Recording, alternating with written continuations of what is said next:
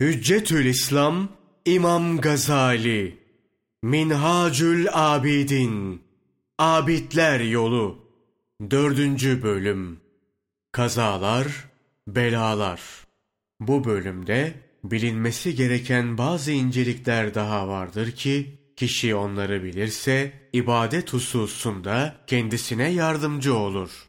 Birinci incelik Saadet yolcusu Unutma ki şanı yüce olan Allah Celle Celaluhu bütün yaratıklarının ve bu arada senin rızkını tekeffül ettiğini kitabı Kur'an'da haber vermektedir. Şu gerçeğe ne dersin? Bir hükümdar sana bir gece ziyafet çekeceğini vaat etse, hatrına hiç itimatsızlık gelir mi? Hatta çarşıdan herhangi birisi bir Yahudi, bir Hristiyan veya putperest böyle bir vaatte bulunsa yine hüsnü zan akşama ziyafete gideceğim diye kendi evinde hazırlık yapmazsın. Sana ne oluyor ki bir çıfıta, bir Hristiyana, bir putpereste itimat ediyorsun da kainatın mutlak sahibi olan Allah'ın vaadine itimat etmiyor kefaletine değer vermiyorsun. Allah hakkı için bu gerçekten bir rezalet, bir musibettir. Allah ondan razı olsun. Hazreti Ali şöyle der. Ey insan! Allah'ın rızkını başkasından ister, akıbetini başkasına mı emanet edersin? Bir kafire itimat eder de Allah'a etmez misin? Bu güvensizlik niye? Allah'ın kitabını okumadın mı? Rızık hususunda Allah'a tevekkülsüzlük bir şüpheyle başlar. İmansızlığa kadar gidebilir. Bu gerçeğe işaret eden bazı ayetlerde şöyle buyrulur. Maide suresi 23. ayeti kerime. Eğer müminlerseniz ancak Allah'a güvenip dayanınız. İbrahim suresi 11. ayeti kerime Müminler ancak Allah'a güvenip dayanmalıdır. Dinimizin esaslarına sıkıca bağlanan bir Müslümana bu kadarı kafidir.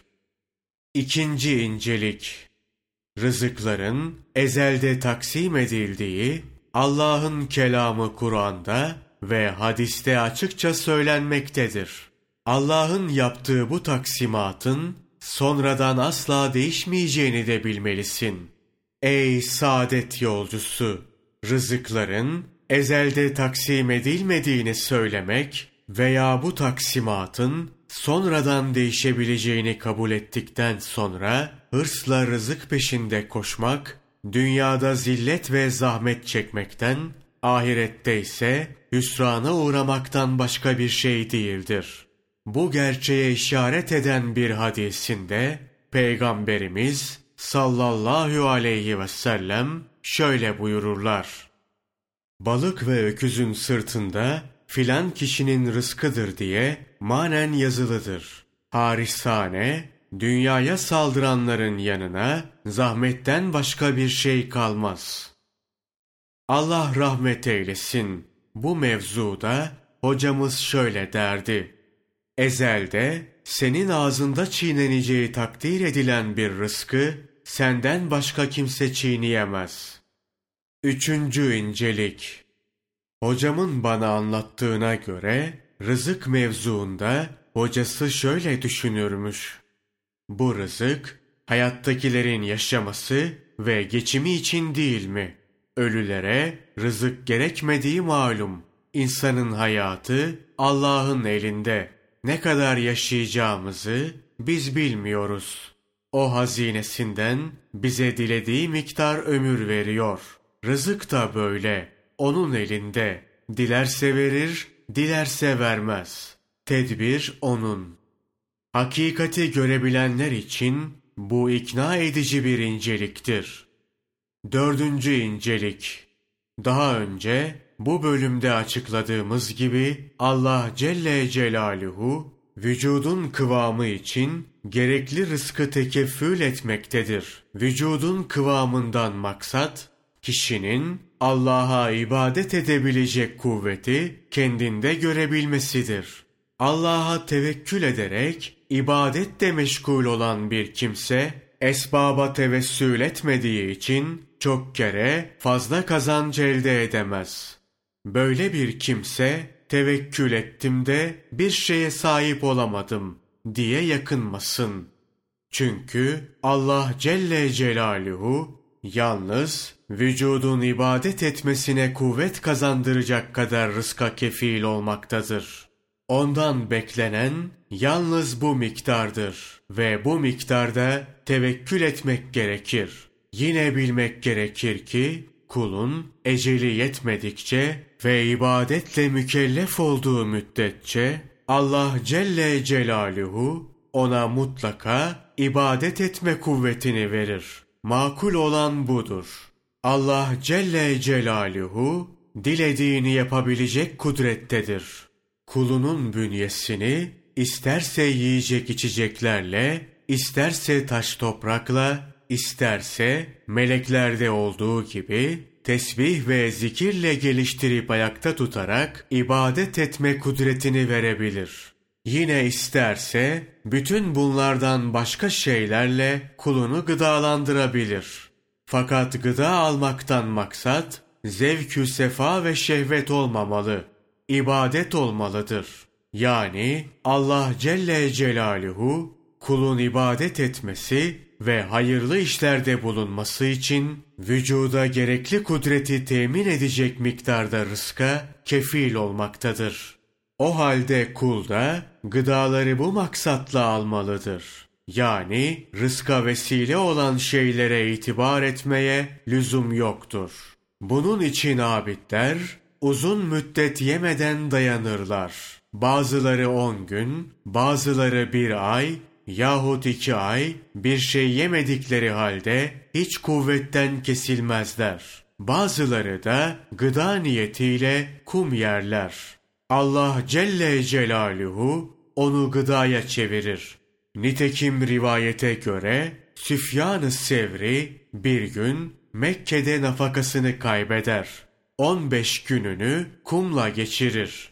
Allah'ın rahmeti onun üzerine olsun.'' İbrahim Ethem'in de 20 gün çamurla gıdalandığı söylenir. Allah rahmet eylesin. Ağmeş anlatır. Bir gün İbrahim Temimi bana bir aydır yemek yemedim dedi. Ben nasıl tahammül ettiniz dedim. İki aydır yemedim dedi.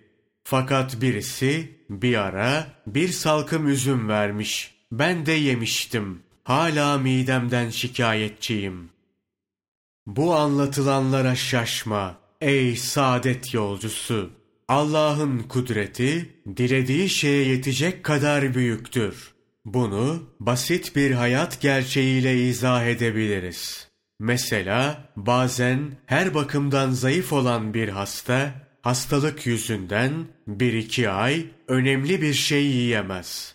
Fakat yine de ölmez.'' Birçok insanların ölümü çok yemek yani oburluk yüzünden olduğu gibi açlıktan ölenler de olabilir. Onların eceli açlık yüzündendir. Allah ona rahmet eylesin. Ebu Said anlatır. Üç günde bir yemek yerdim. Bir ara çöl yolculuğuna çıktım. Yanımda yiyecek yoktu. Üç gün geçince acıktım. Bitkin bir vaziyette yere oturdum.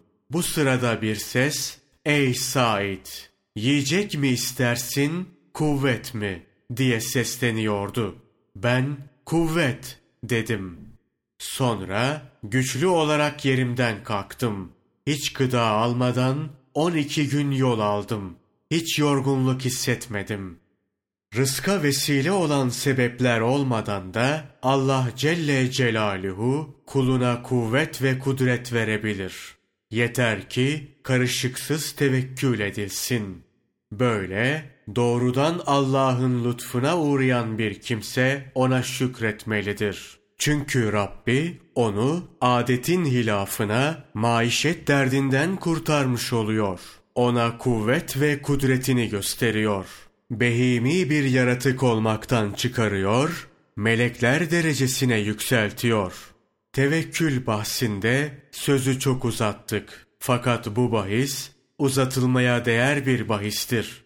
Çünkü ibadet hususunda tevekkül çok mühimdir. Hatta birçok dünyevi işlerin tahakkuku buna bağlıdır.